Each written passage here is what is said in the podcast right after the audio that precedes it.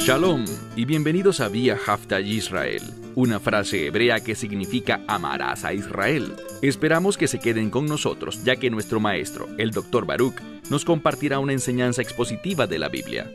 El Dr. Baruch es profesor titular del Instituto Sera Abraham, con sede en Israel. Aunque todos los cursos en el instituto se imparten en hebreo, el Dr. Baruch se complace en compartir esta enseñanza en inglés con doblaje al español. Para más información, visítenos en amarazaisrael.org o descargue nuestra aplicación móvil Mi Estudio Bíblico. Aquí está Baruch y la lección de hoy. Lamentablemente, el antisemitismo ha existido a lo largo de la historia de la humanidad y también ha plagado el cristianismo durante muchos siglos. Y vemos que hay un resurgimiento del antisemitismo dentro del cristianismo hoy en día. Y lo que es tan alarmante es que eso pasa no solo en las denominaciones principales, sino que también está ocurriendo en el mundo evangélico. Y hay una razón para eso. Y es que cuando nos alejamos de la verdad de las escrituras, encontraremos que Satanás está allí para llenar nuestros pensamientos, nuestras mentes, con sus mentiras, su engaño, sus falsedades. Y eso es lo que está pasando. Quiero hacer una serie de tres partes para cubrir el capítulo 44 de Isaías. Como saben, estamos estudiando el libro de Isaías capítulo por capítulo, pero el capítulo 44 es fundamental. Nos da una gran comprensión de Dios, Israel, y lo que Dios hará con el pueblo judío en los últimos días, para que las promesas que Dios le hizo a Abraham se cumplan. Y estas promesas son tanto para judíos como para gentiles. Es tan pero tan triste cuando la gente quiere señalar con el dedo y menospreciar a un grupo étnico, una nación, un pueblo. Este no es el espíritu que viene del Mesías mismo. Esto no proviene de la unción del Espíritu Santo. Quisiera compartir con ustedes algo que recibí esta semana. Un amigo me envió un sermón que fue escrito por una organización y que fue titulado La Nueva Pascua. Voy a dejar de lado las distorsiones, las falsedades sobre cómo ese maestro entiende la Pascua y su comprensión de los eventos que rodearon la Pascua del Señor. Y hablo de la Pascua del Mesías hace unos dos mil años atrás, cuando fue crucificado en la Pascua. Solo quiero leer algunas oraciones de este texto para mostrarles a qué me refiero. Les leeré esta sección escrita que dice, y cito, La Israel apóstata, en este momento, ha quedado separada de la bendición. Nosotros somos los gentiles que han sido injertados. ¿Les parece correcto llamar a Israel apóstata? Como si fuera muy distinta de alguna otra nación, otro grupo étnico u otro pueblo? ¿Es Israel realmente el pueblo apóstata y no los gentiles como este individuo? Y por cierto, la persona que escribió este sermón lo dijo públicamente, pueden verlo en YouTube. La persona que dijo estas cosas tiene una plataforma con un gran público. Ha estado en la radio durante casi 40 años. Y además de eso, sale en unas mil estaciones de radio en todo Estados Unidos. Es bastante conocido, pero cuando lo escuchas hablar y oyes la forma en la que pronuncia el término los judíos, el modo en que lo dice lo hace con un tono de desprecio. Y sus escritos, su discurso, ponen esto de manifiesto una y otra vez. ¿Por qué señala a Israel como la Israel apóstata Y luego dice, nosotros los gentiles, estamos injertados, nosotros somos los que vamos a tener las bendiciones de Dios. Eso no es teológicamente correcto. Hay muchos creyentes judíos. Es una equivocación referirse a cualquier grupo de personas o grupo étnico como que ellos son los apóstatas. Eso simplemente no es correcto. Y eso se basa, en mi opinión, en el antisemitismo. ¿Por qué poner en conflicto a judíos y gentiles? Toda la humanidad fue creada por Dios. El Evangelio es para toda la humanidad.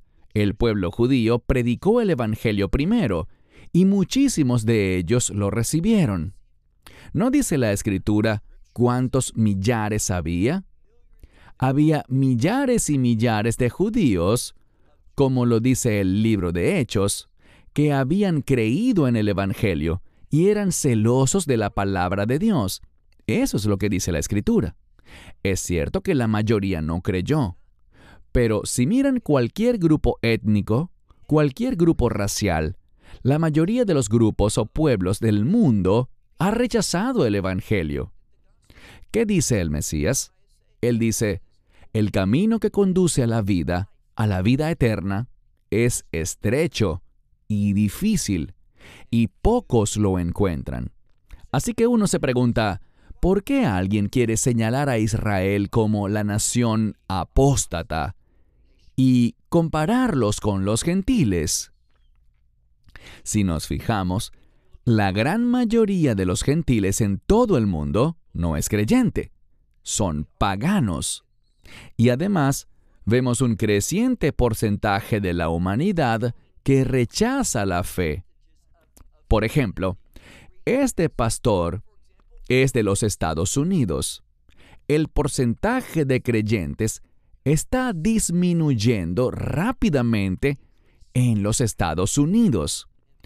Y podría decirse que los Estados Unidos, junto a todas las demás naciones, es una nación apóstata. ¿Por qué señalar a Israel? ¿por qué especificar que el pueblo judío está separado de las bendiciones de Dios? Como si todos fuesen no creyentes, pero yo vivo en Israel y puedo asegurarles, yo testifico ante el Señor que hay un número que crece rápidamente de israelíes y judíos en todo el mundo que están llegando a la fe. Es herético señalar a Israel como el pueblo apóstata. ¿Y por qué alguien haría eso? Bueno, como dije, hay un espíritu equivocado dentro de él. En segundo lugar, encontramos algo más y es que hay cierta resistencia a enseñar y predicar la profecía. Muy rara vez este pastor habla de profecía en su contexto muy rara vez analiza un libro de profecía de una manera que sea fiel al texto. Bueno, eso es lo que queremos hacer en esta lección. Así que toma tu Biblia y ve conmigo al libro de Isaías, capítulo 44. Es un capítulo muy importante. Vamos a tomarlo con calma y mucho cuidado porque queremos ver la revelación de Dios y no torcerla, no manipular los textos, no tratar de convencer a las personas y persuadirlas a creer en lo que yo creo, sino más bien hacer brillar la luz de la claridad en el texto bíblico y confiar en que el Espíritu Santo hablará a las personas. Él es el Maestro. Leemos aquí en Isaías capítulo 44, verso 1, que dice, y ahora, es el término hebreo atá Atá se refiere a ahora, en este tiempo, pero siempre viene en un contexto de urgencia e importancia. Es urgente que entendamos esto, y lo que estamos entendiendo tiene implicaciones significativas. Y ahora, escucha. Este es un mandato, y la palabra escuchar implica la necesidad de responder, no solo de escuchar y entender, sino que al hacerlo hay que responder a esta revelación. Ese es el problema. Muchas personas escuchan la palabra de Dios pero no responden a ella. Así que aquí vemos en los textos que hay una urgencia, hay una importancia. Se supone que debemos comprender y responder a lo que se está diciendo. Él escribe, Escucha, oh Jacob, siervo mío. Hay dos formas en que podemos entender esto. Una es que Él está proclamando algo sobre Jacob. Y esto es poesía hebrea. Es profecía, pero con mucha frecuencia la profecía bíblica nos llega en forma poética. ¿Y cuál es el aspecto más importante de la poesía hebrea?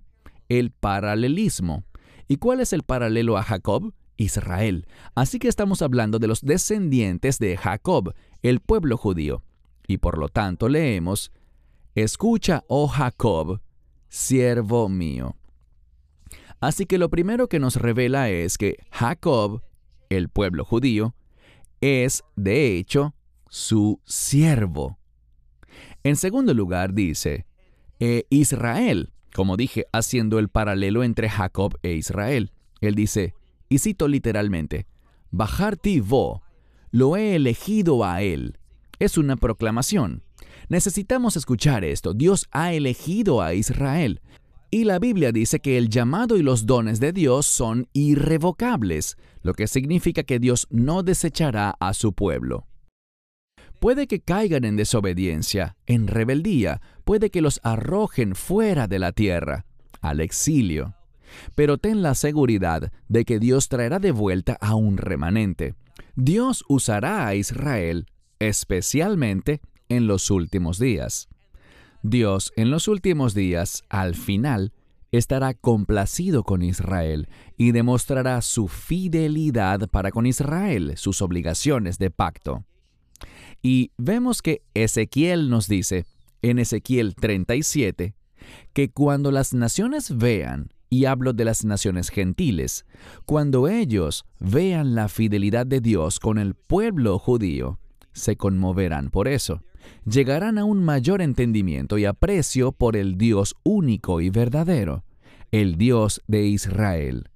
Dice aquí, y a Israel lo he elegido. Él quiere que escuchemos esto.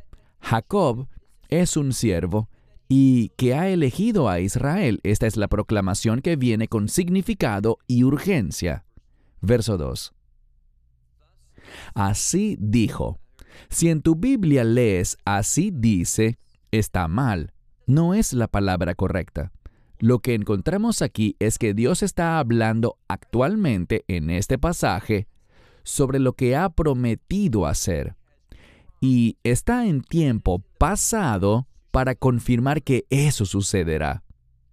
Así dijo el Señor. Y de nuevo, se dirige a Israel, al pueblo judío, y dice, tu hacedor, y para traducirlo bien a nuestro idioma sería tu hacedor y el que te formó. Es el mismo concepto, tu hacedor y el que te formó. Son dos palabras, la azot y luego la palabra yotzer, que significa formar algo. Y dice sobre esto, que lo ha hecho desde el beten. Esa palabra significa estómago, pero aquí se refiere al vientre. Lo que está diciendo es que Dios, desde el principio, ha sido parte de la existencia de Israel de una manera única. Eso es esencial, es muy significativo.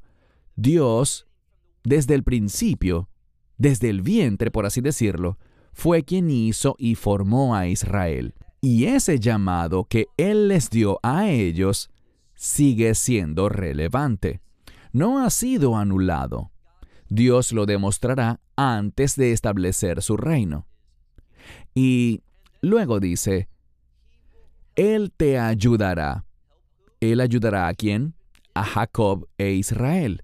Dice, no temas, siervo mío, Jacob y luego usa un tercer término. Leamos con cuidado, es la palabra Jesurún, que es otro nombre para el pueblo judío. Y lo que le diría a este compañero, que es maestro bíblico, es que tengo problemas con su perspectiva. ¿Cómo alguien así hace esto?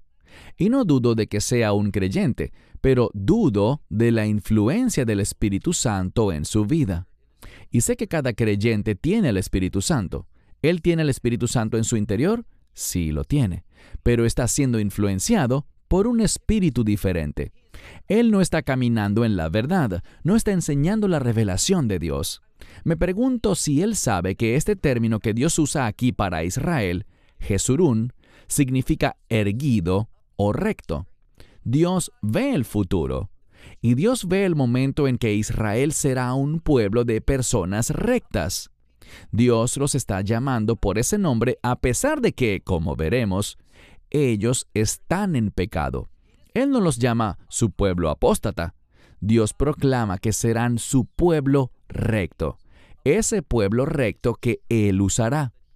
¿Por qué? Fíjense que dice por segunda vez, Bajarti, vo, lo he elegido. Tengan mucho cuidado de insultar al que Dios ha elegido, al que Dios ha seleccionado con un propósito. Y vemos que todo esto está ligado al pacto abrahámico. Dios dice que hará de este pueblo una fuente de bendición. Un cumplimiento de eso es que el Mesías vino de la casa de Judá, del pueblo judío. Pero eso no es todo lo que Dios hará con Israel.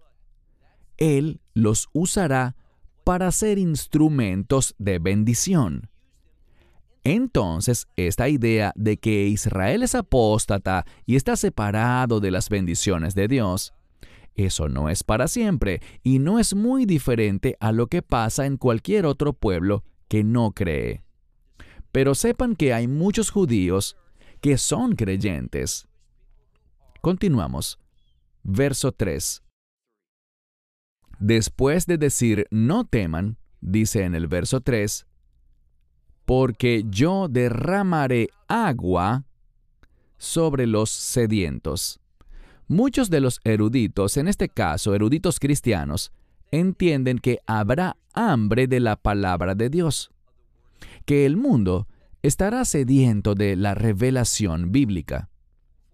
Y lo que Dios dice aquí con respecto a Israel es, yo derramaré agua sobre los sedientos y Noslim, que significa líquidos. En algunas Biblias lo traducen poéticamente como inundaciones de agua sobre Yabashah, sobre la tierra seca. Esto que dice aquí es un presagio de un cambio que se avecina, un cambio que llegará al mundo.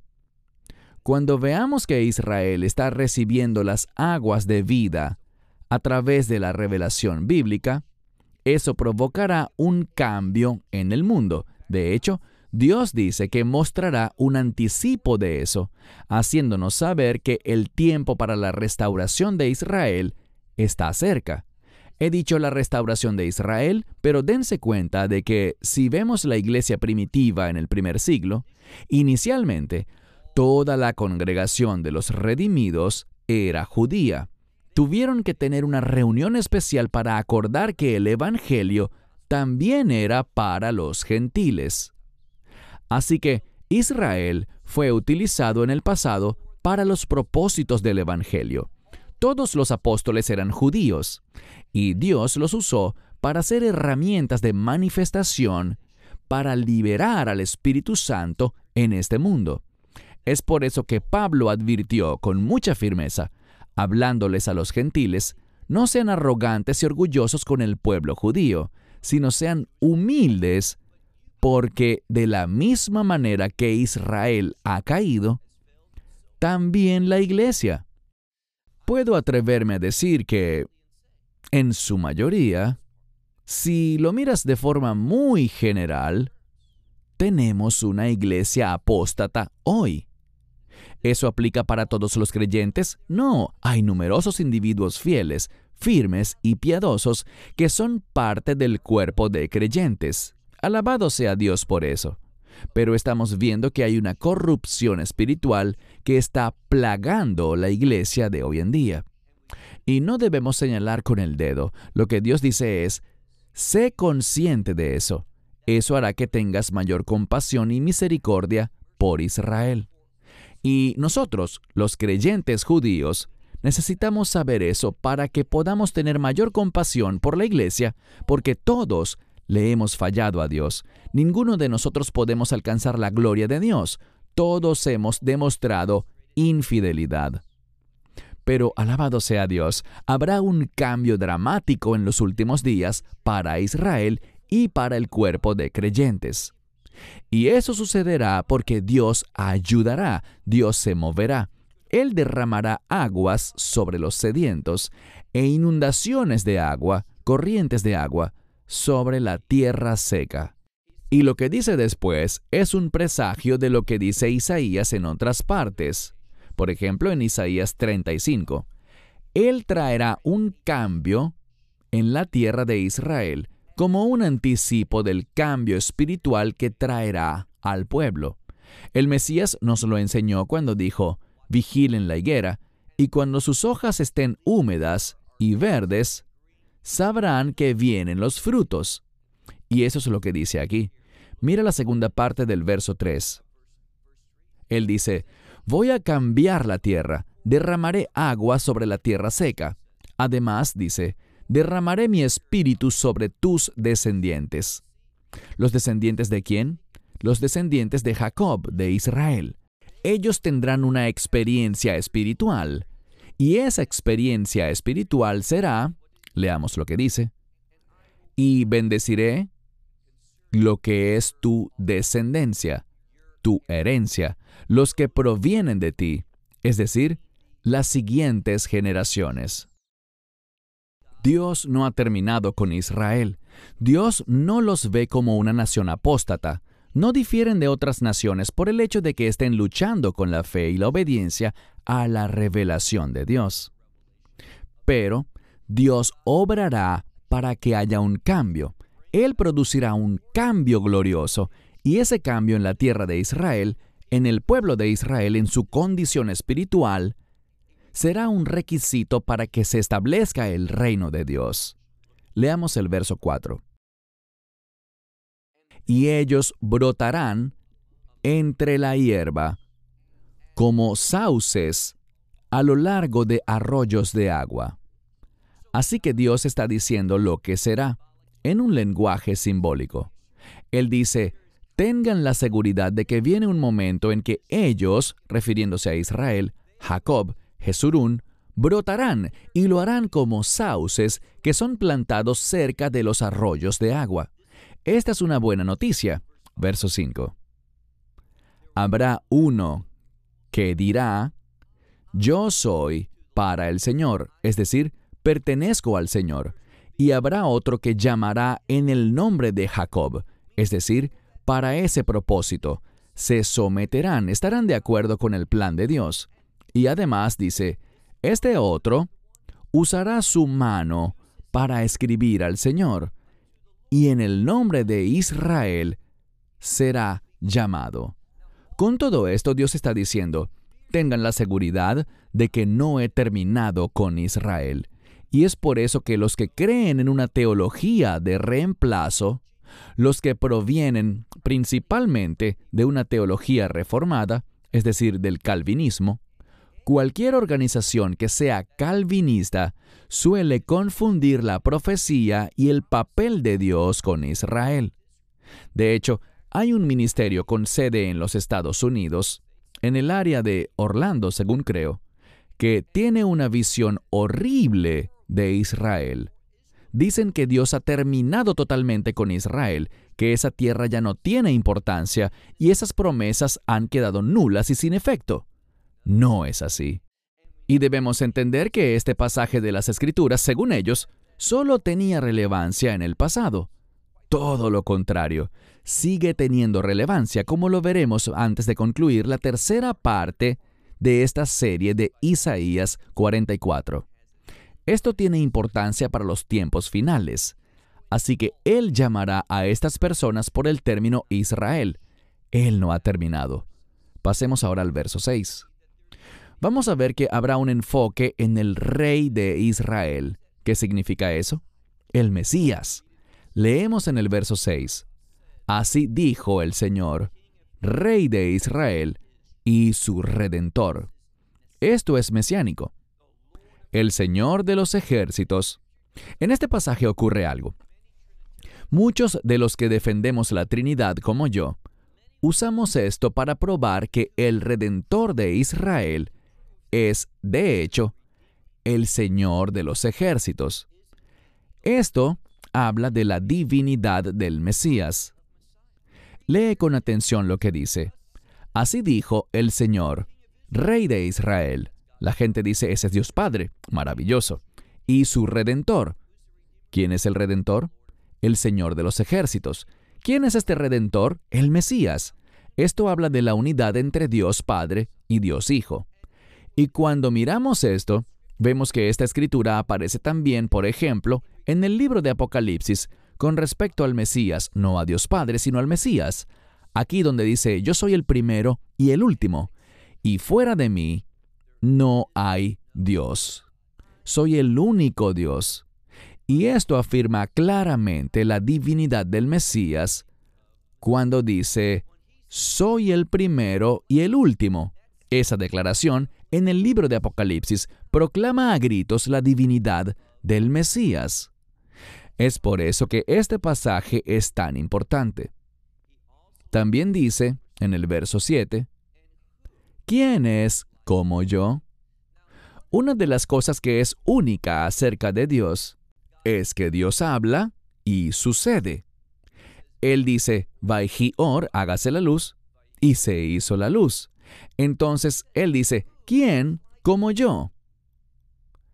El que lo proclame y lo declare, que lo disponga ante mí.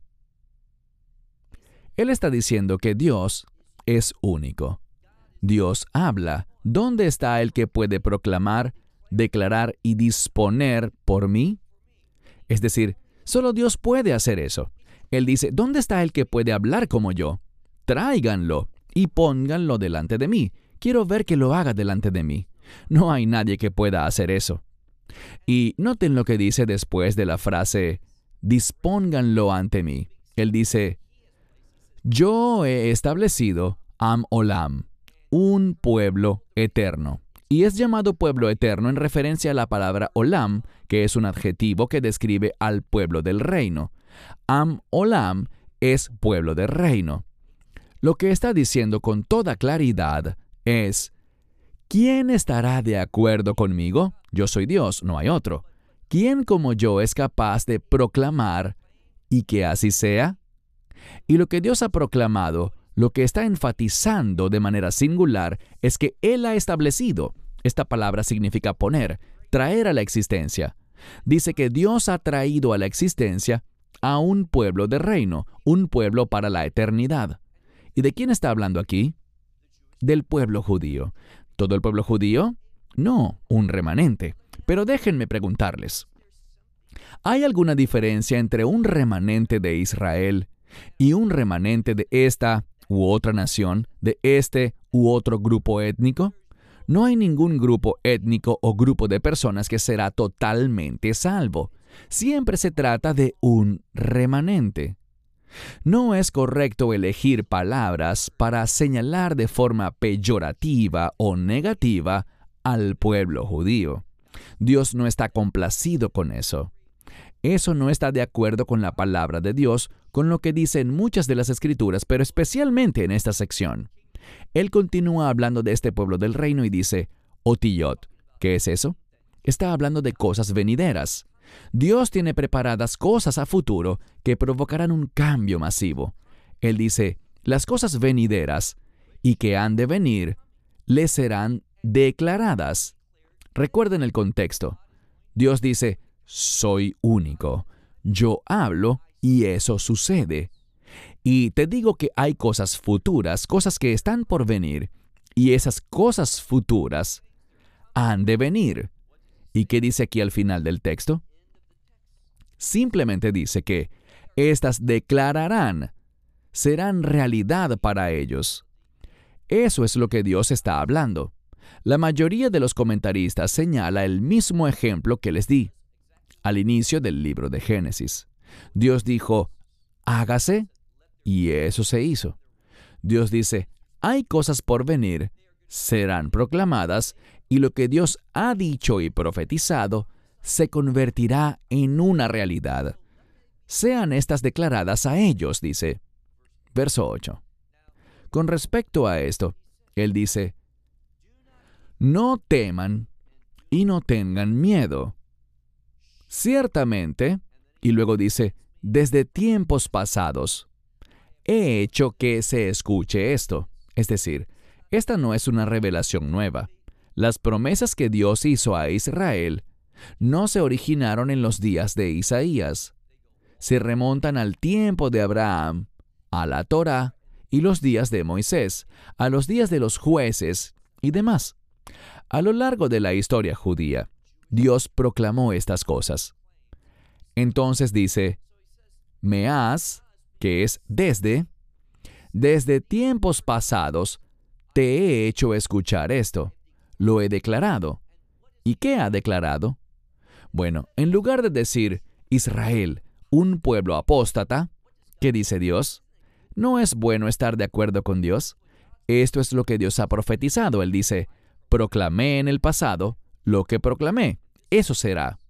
Y esto es lo que dice, y ustedes son mis testigos. Dios usará a Israel como testigos.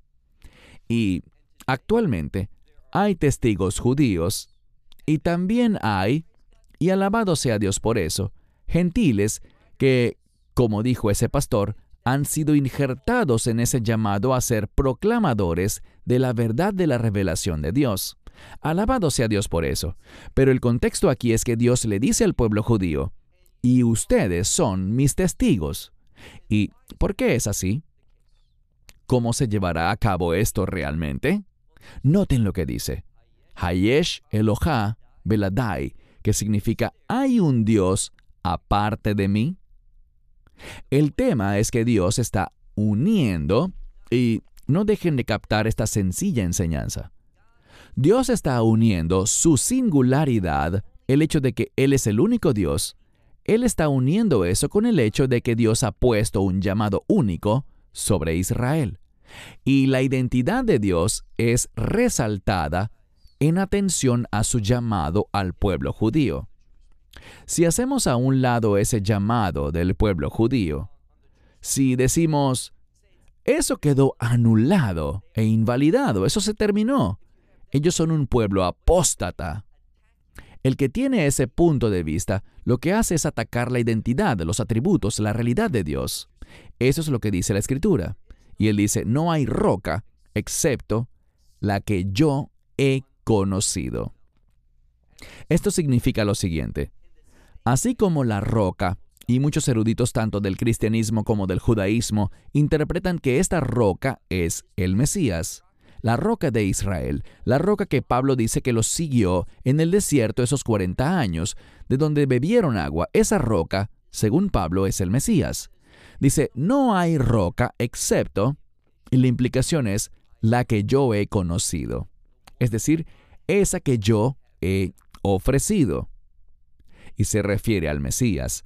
Este pasaje habla de la fidelidad de Dios con respecto no solo a la existencia y el carácter eterno del Mesías, sino también al propósito del Mesías, el papel del Mesías. Y por cierto, es cierto que hay una esperanza bendita, el rapto, que es para la congregación de los redimidos que incluye judíos y gentiles. Pero también está la segunda venida. Ese es un evento diferente. Y cuando el Mesías venga en esa segunda venida, al final de la semana 70 de Daniel, sabemos algo. Los verdaderos creyentes, la verdadera iglesia, vendrá con él. Primera Tesalonicenses 3:13. El cuerpo de creyentes vendrá con él. ¿Qué es lo importante allí? Que eso demuestra una unidad en propósito habrá un acuerdo entre el cuerpo de creyentes y el Mesías.